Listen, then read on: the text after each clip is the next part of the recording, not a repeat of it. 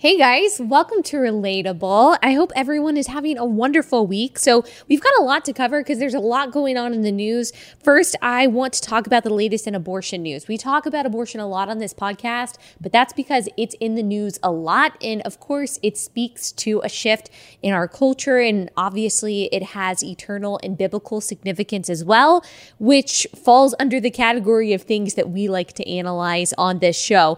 Uh, then we are going to cover Parkland survivor and 2A advocate uh, Kyle Kashuv and Harvard's decision to rescind his acceptance based on racist comments that he made a couple years ago.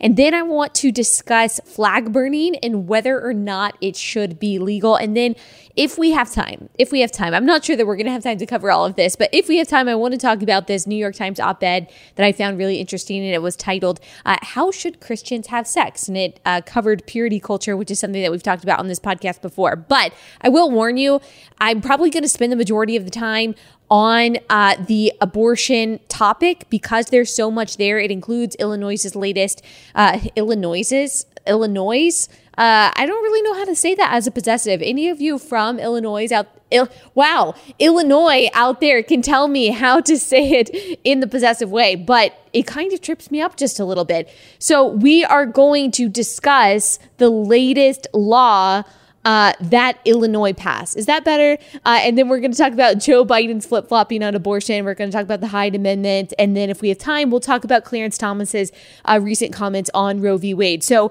first, uh, let us look at uh, what passed the Illinois legislature earlier this month. It was called the Reproductive Health Act. Uh, as you guys know, reproductive health equals a euphemism for abortion. That's what it is. It is a euphemism for abortion. Um, it's funny. It's a funny euphemism to use because abortion doesn't have anything to do with reproduction or health. Um, but an entire legion of people desperately clamoring to sanitize the brutal reality that abortion is the killing of a child have decided to use this particular uh, this particular phrase to help them justify and to kind of sway any guilt that they feel for advocating for murder. So the goal of this bill is not to lower the maternity or the maternal mortality rate or to make having a baby better or safer for women. Uh, the goal of the bill is to make access to abortion through all nine months as easy as possible, period. You can go online and you can read the bill. Uh, that's exactly what it does, and it's only what it does. So here's what the act actually states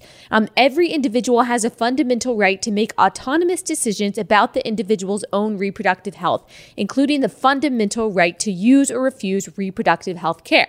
So, what we see here again, even in its uh, stated purpose, is this uh, euphemistic language used to describe abortion. So let's just stop right there and think about that for a second. Uh, abortion advocates do this a lot. They kind of talk out of both sides of their mouth. Uh, on the one hand, they say, "Okay, abortion is not that big of a deal. It's it's nothing. It's just this like any kind of other procedure that you do. It's just like going to the dentist and getting a cavity taken care of or something like that. It's really uh, not something that we need to make a fuss over." But if that were really true, why couldn't they just use the term abortion? Why couldn't they just use the term abortion in the stated purpose of this bill? But you hear this a lot. You hear about uh, women's freedom. You hear about autonomy. Uh, you hear about reproductive health or reproductive health care. Why are they so afraid? Sometimes it seems like just to call it abortion or to say what an abortion actually is. That's also a theme among abortion advocates is that they don't want to talk about what abortion actually is, which is the killing of a child. That it doesn't matter which side of the aisle that you're on, that's what it is. They like to use phrases like termination of pregnancy. Again, they use euphemisms to try to morally justify what I think many of them know in their heart of hearts is wrong. Um, the fact of the matter is, is that Planned Parenthood and the pro abortion side, at least the powers that be on the pro abortion side, they've done such a good job. Um, and I don't mean a morally good job, but an effective job of skirting around what abortion actually is. And um, they've done such a good job that most people who support it really have no idea what abortion is. They really don't. If you asked the average pro choicer what happens in a first or second or third trimester abortion, they couldn't tell you. I guarantee you, the average pro choicer could not tell you what happens in an abortion procedure. Uh, furthermore, if you ask them about fetal development, what is happening uh, to the fetus or the baby, I don't really care what you call it, uh, either one. If you ask them what is happening in that stage of development uh, in the child's brain or body, nervous system, whatever it is, they couldn't tell you. They could not tell you about pregnancy. They could not tell you about gestation. They could not tell you about fetal development. And yet, they have claimed to be the experts on science and women's bodies. Um, that's because the resources on the pro choice side never talk about what really happens. They really don't. So if you go to any academic website or any medical website or even Planned Parenthood's own website to learn what an abortion is, say you're a woman seeking an abortion and you just want to know what the procedure is, um, it will tell you. These sites will tell you what an abortion is,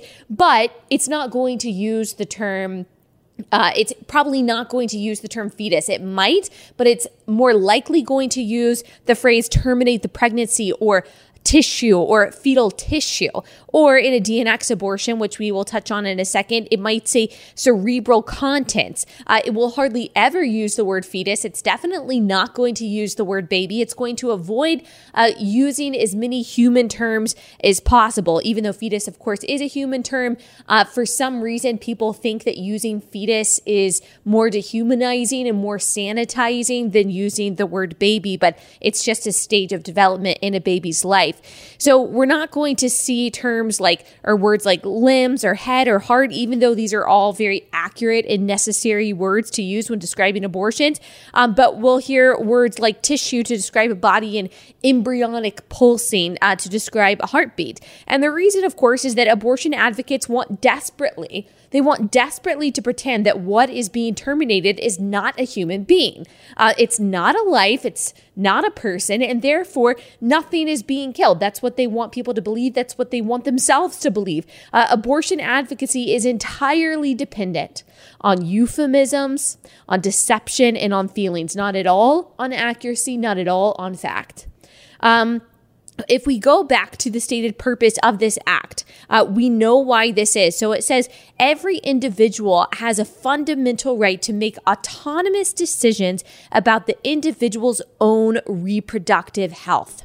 So we see that word autonomous. This word autonomy is one that we see a lot, not just in relation to abortion, but really in relation to a lot of issues, especially surrounding women. And that is because autonomy is the only value held when the God that you worship is yourself.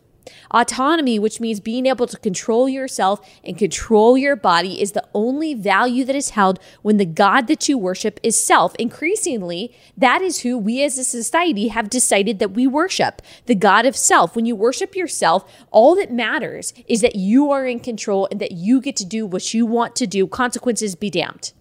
Uh, it does not matter who is hurt by your decision when autonomy is your highest value. Uh, this is part of why the whole self love, self obsession, self affirmation culture that we see on Instagram and in self help books that seems like it's edifying, that seems like it's positive, is actually toxic because it has an effect on how we view even life and death issues like abortion. Uh, when you believe that you are your object of worship, that you are your own God, that you are the only moral arbiter that exists, you can justify absolutely anything. Everything is okay when you are your own God, including but not limited to killing uh, a defenseless child inside the womb.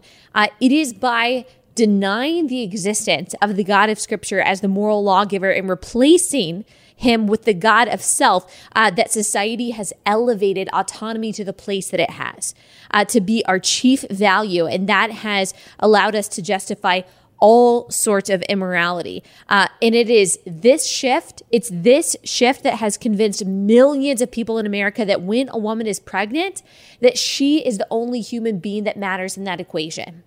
Uh, they have been convinced that control of oneself and control of one's life must be protected at all costs. Thus, convenience has to be clung to at all costs, and consequences are seen as a form of grave injustice that has to be avoided at all costs. And thus, we get the quote moral argument for abortion. That's really all they've got is autonomy. Uh, so there are two big things that the Illinois uh, bill did. One, it denies that an unborn child has any rights. So the act states this uh, word for word: a fertilized egg, embryo, or fetus does not have independent rights under the laws of this state. So what that means is that at no point in the pregnancy At no point in the pregnancy does an unborn child have any rights? So I'm 38 and a half weeks right now. Uh, this child inside my womb that moves nonstop, that is uh, practicing breathing, that is about to be born any day now, has no rights simply because it is inside my body in the state of Illinois. So if someone decided in the state of Illinois to murder me and thus murdered my child, they would be charged with one homicide, not two. If they decided to assault me and I survived, but my baby didn't, they would only be charged for assault. They wouldn't be charged for murder, even though my baby inside me died. It's the same thing in New York.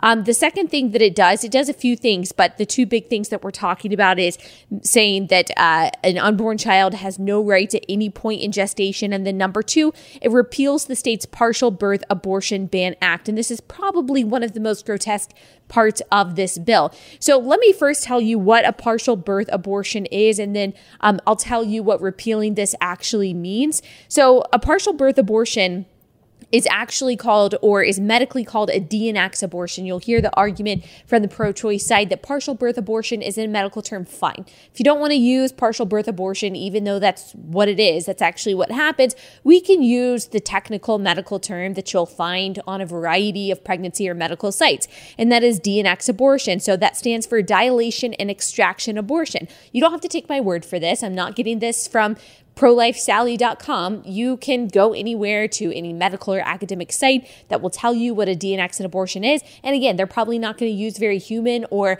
um, personable terms or personal terms, I should say, but they will tell you exactly what I'm about to explain to you in one way or another. So, D&X abortions are only used after 16 weeks. And the reason for that is because at 16 weeks, uh, the baby is too big and moves too much. It's too squirmy to be killed in other ways. Typically, uh, the bigger a child gets inside the womb, the harder it is to suck them out with a tube or to dismember them with forceps, as is typically done in the first and second trimesters. So that would be why when D&X abortion is used, that would be why it is used because the child is just too big and too much to be killed in another way.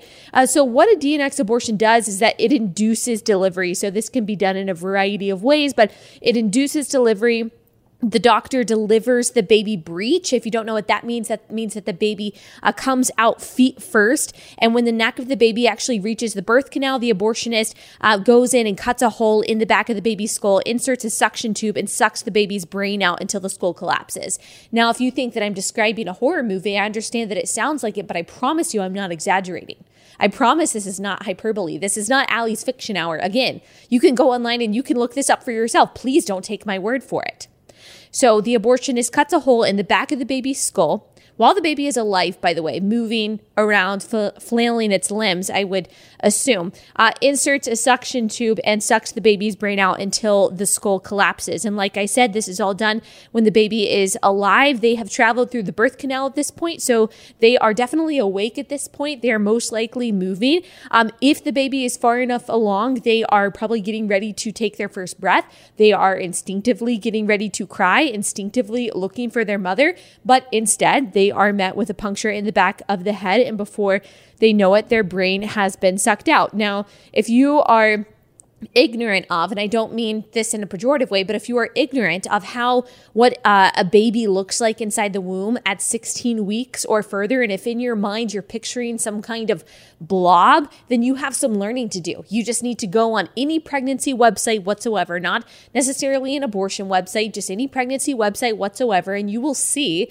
that at 16 weeks they are fully formed. They're still underdeveloped, they still have growing to do, they still have development to do, but they're fully formed. I mean, my baby, I saw her at 11 11 and a half weeks, she was fully formed. She was moving around, hands and feet, uh, spinning her head around. They're moving. They've been moving for a long time. And at 16 weeks, you're probably actually starting to be able to feel your baby move. At 20 weeks, you've been able to feel her for a while. At 24 weeks and onward, of course, those movements are very strong. There is no doubt whatsoever. There's no medical disagreement on whether or not this baby is alive and um, can very likely feel pain. We also know, I actually read this the other day in a pregnancy resource that I was just reading for myself, not for abortion, that uh, babies actually cry inside the womb that doctors have been able to see the crying reflex start to develop inside the womb Do we know if tears actually come down? No. But when there's a loud noise, when there's something to react to, a baby's uh, chin quivers and you see them open their mouth like they're uh, trying to scream or they're trying to react to something, I cannot imagine. I cannot imagine the reaction that happens when they are met uh, with a knife to the back of the neck or when they are met with a needle that is meant to stop their heart. I, I cannot imagine the pain and the brutality and the gruesome nature of what is happening inside the womb. And one day we will be able to see it, and there won't be any question about what is actually happening. Now, you may be thinking, Allie, isn't there a federal ban on this horrific act? Isn't there a federal ban on partial birth abortions? Yes, there is, except to save the life of the mother. But a couple things. The reason why this is still significant that Illinois decided uh, to repeal this as a state, um, one, it shows where they'd like to go for the future. So if the federal ban is overturned, which it probably will be if Democrats uh, take over Congress and take over uh, the presidency as well, if if the federal ban against partial birth or D&X abortion is overturned, Illinois wants to make sure that the state doesn't stand in the way of that. So it tells you where their priorities are, that they, of course, um, are totally fine with this happening at any stage in pregnancy.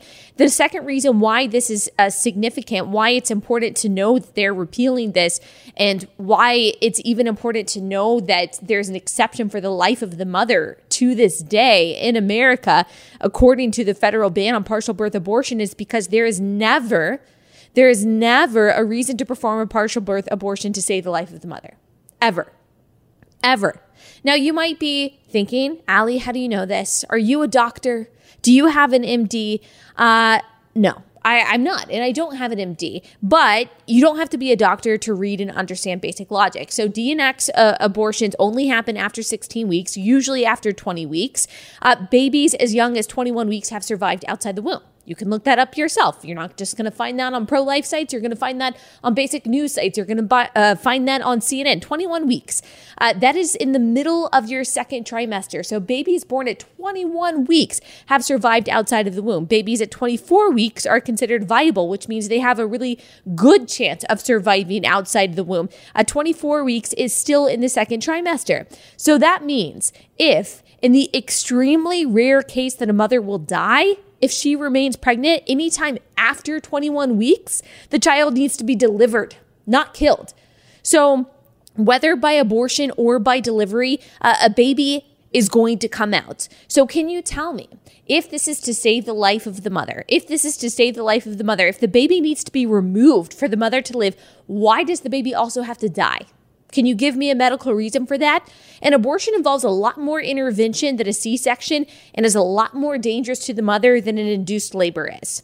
Uh, which is why the line that a D&X abortion is only used to save the life of the mother is complete hogwash. It's not true. It would never, ever be true. An abortion in the third trimester to save the life of the mother does not make any sense. By the start of the third trimester at 28 weeks, a baby has a 97% chance of surviving outside of the womb. So if that mom needs to deliver the child in order to live, you deliver the child. You don't kill the child. Child has to come out either way. It doesn't make any sense. And so I guarantee you a D&X abortion in Illinois, what they want is to be able to perform this gruesome act without any restrictions whatsoever and for any reason.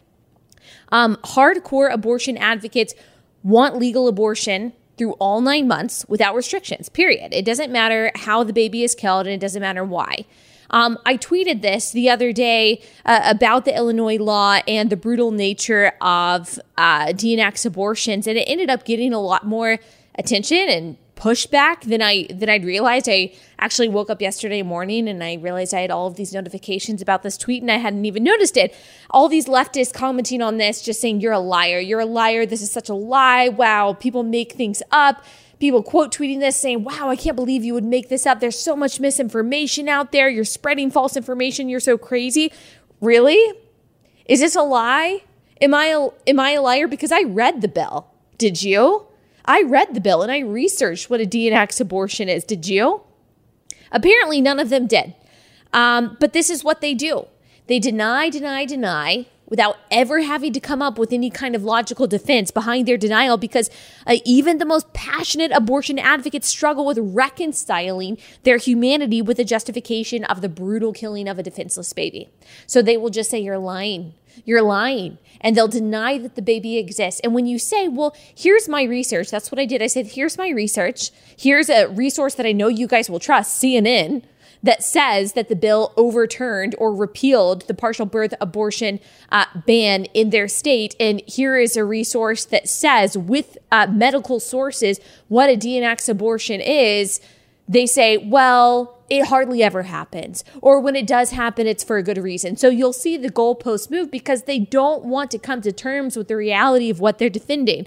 Um, and this is why it's become so easy for politicians and for the powers that be on the abortion side to make an argument for overturning something like the Hyde Amendment. The Hyde Amendment restricts tax dollars from directly funding abortion. Now, of course, we know that Planned Parenthood still gets $500 million from the government every year, from the government, aka us, uh, and they are the country's number one abortion provider. That money is movable, so we already are, in essence, funding abortion by funding Planned Parenthood. But the Hyde Amendment does say that our money cannot go directly directly to paying for abortion. It has been in place for a long time all the Democratic candidates now are supporting um, overturning that. They're supporting getting rid of the Hyde Amendment, saying that no taxpayers should absolutely be forced, no matter what, to fund abortion.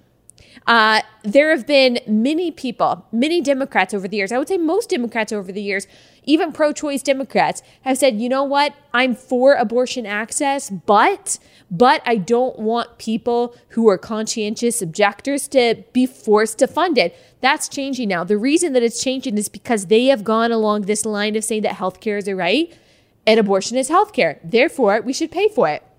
Joe Biden, however, who fancies himself a religious person, has been against, uh, has been for the Hyde Amendment for many years, all of his career, really. So, however long that is, I think it's 108 years or something. Uh, he has always supported the Hyde Amendment, has always said, you know, I support a woman's right to choose, but I don't believe that taxpayers should be forced to fund abortion. Well, he has totally reversed that. He has reversed 40 years of support for the Hyde Amendment, or uh, he's really yes, for the Hyde Amendment. And he has decided, you know what? This is what he said. He said, if I believe in healthcare is a right as I do, I can no longer support an amendment that makes that right dependent on someone's zip code. So, what they're trying to do is they're trying to make this about equality and justice and income inequality and things like that when it really has nothing to do about that at all. And this is, of course, is what AOC said when she was on the news the other day. She said that's really what the Hyde Amendment is all about. The Hyde Amendment isn't about abortion per se.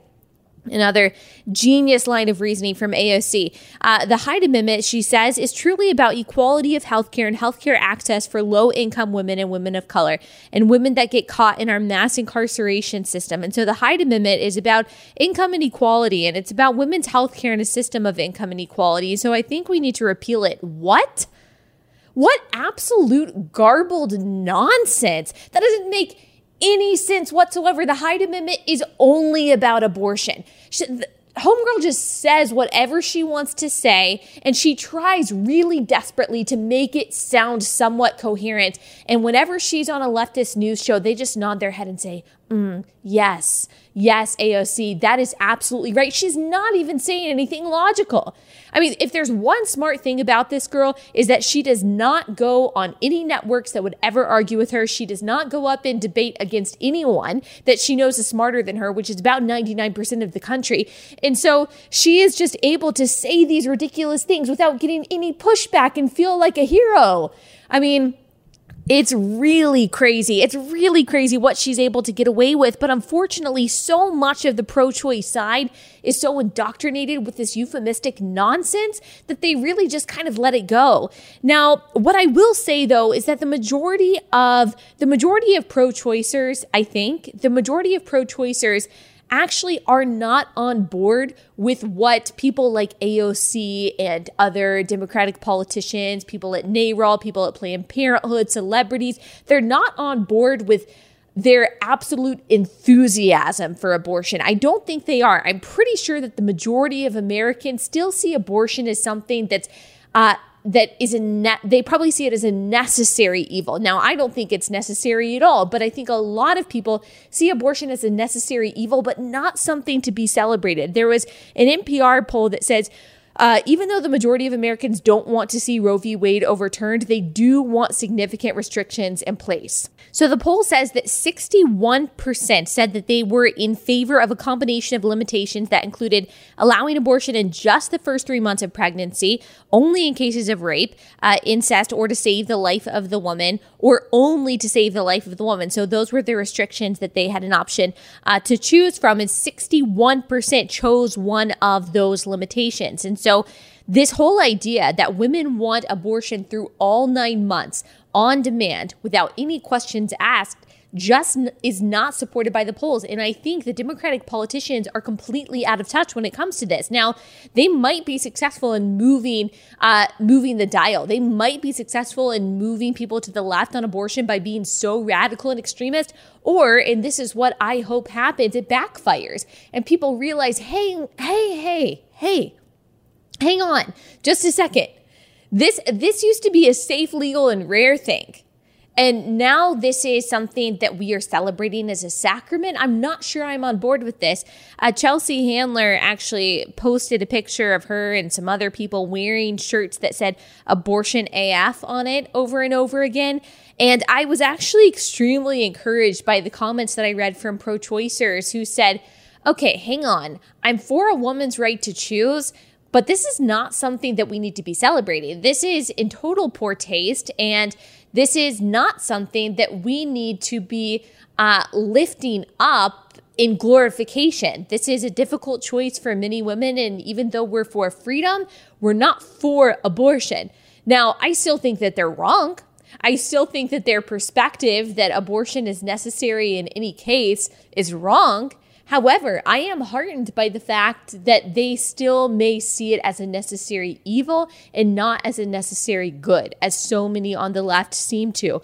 And so I think that there is hope in reaching into the image of God that is in some people and reminding them the humanity of life inside the womb, because that's really been lost in all of this is that you're talking about a second life. Whether you want to believe that or not, biologically, you are talking about a second life. And I've never heard I've never heard a good argument for why that second life doesn't matter.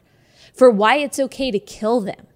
I, have never heard a good argument for it. There's just not, which is why they deny that it exists because it's much easier to build an argument on autonomy, on women's rights, than it is on the fact that killing an unborn child is somehow okay.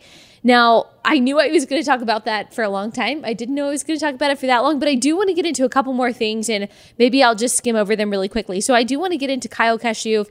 Uh, he is pro Second Amendment advocate. He was a Parkland shooting survivor.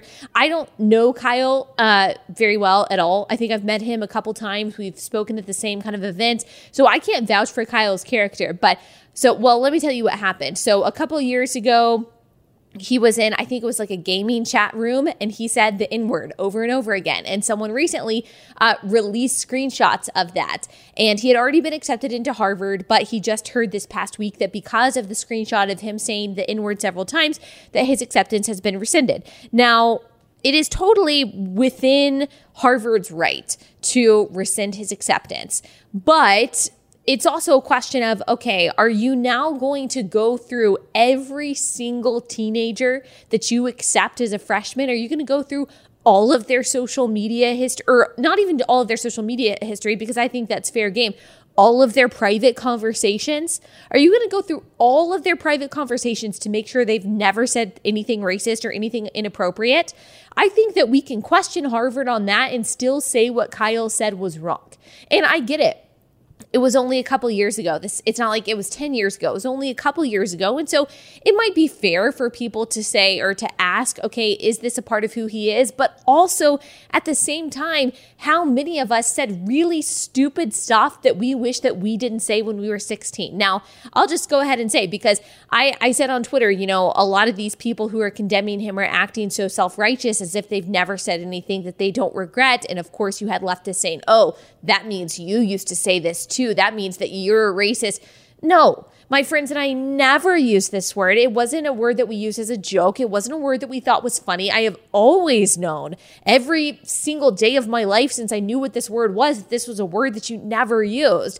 It would never be a part of my vocabulary. So you can just get off me with that accusation. But have I and everyone else probably, I, I, I, don't even know, but we've probably all said stupid stuff that we regret, especially when we were 16. And if we're all to be held by the standards of the things that we said when we were 16, we're screwed. We're all screwed.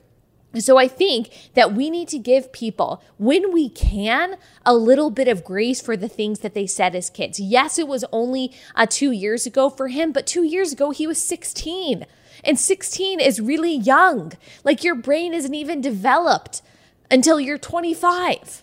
And so we do and we say stupid stuff. That's why uh, driver's insurance when you were 16 years old is so high. It's not because necessarily you can't drive, it's because you make stupid decisions. 16 year olds make stupid decisions. They say stupid things. That's not justifying or excusing anything that he said, but it is to say, okay, maybe all of us can kind of step off our soapbox for a second, get off our, our high horse, and realize none of us has been perfect our entire lives. And if we were held by the standards of every private conversation that we had when we were 16, we'd all be pretty embarrassed. And most of us would probably be disqualified from taking part in the public conversation. I am willing to give him grace on this and give him the benefit of the doubt. Unless there has been something that's come out recently uh, that shows, that demonstrates that he is a racist, then I think that we should all be a lot more merciful, realizing that we probably don't have a place uh, to be casting stones. I just think that that's probably true. Even if you are, even if you have been absolutely perfect or close to perfect in your life, I still think that there's a place for grace. And I'm not just saying that because he's pretty much on my side of the aisle, or else I, I assume he is on my side of the aisle on most things. Um, I would be saying this about anyone who is getting dragged for something they said when they were 16. So that's my stance on that. I want to say also with the flag burning thing, because I know I disagree with some people on my same side. So President Trump uh, tweeted, all in for Senator Steve Daines as he proposes an amendment for a strong ban on burning our American flag. A no brainer. Then you had a lot of conservative commentators come out and support that and say, absolutely.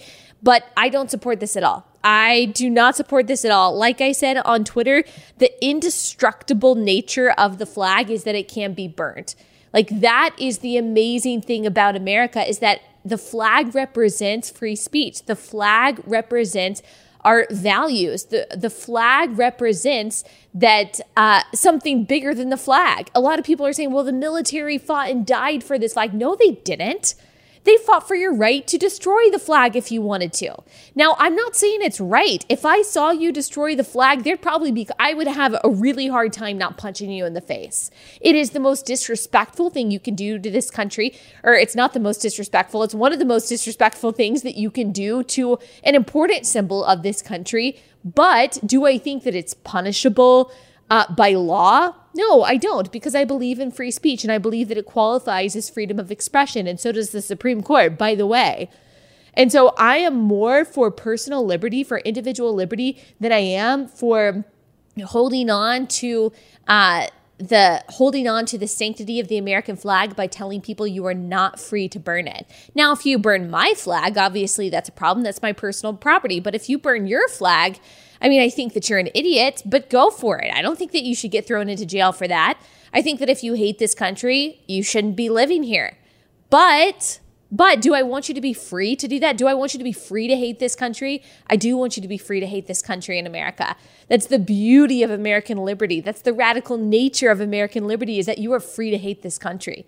You are free to talk badly about our president, about our lawmakers. You are free to talk badly about our founding fathers, about our constitution. I mean, the existence of the left in America is actually the perfect representation of just how radical American freedom is because they hate so much of what America stands for and they voice it all of the time, and yet they're free to do so. Uh, we are willing to allow that kind of dissent. We are willing to allow that kind of debate because that's what America is. Now, we could get into the fact that they also want to shut down uh, anyone who disagrees with them, but we won't. So the American flag represents something so much bigger than the material itself. It represents a radical value of individual liberty that is encompassed in one of our fundamental rights, which is free speech. And burning the flag, whether you like it or not, is an expression of free speech. So, that's where I stand on that. Okay, that's all we really have time for. Uh, we could talk about how Christians should have sex. It's that New York Times opinion piece, but I actually did. So you can go and read it. But I did an episode, episode 81, uh, called Purity Culture. And Purity Culture that episode really covers a lot of what she is saying and refutes a lot of what she is saying. She talks about how bad and terrible purity culture is growing up.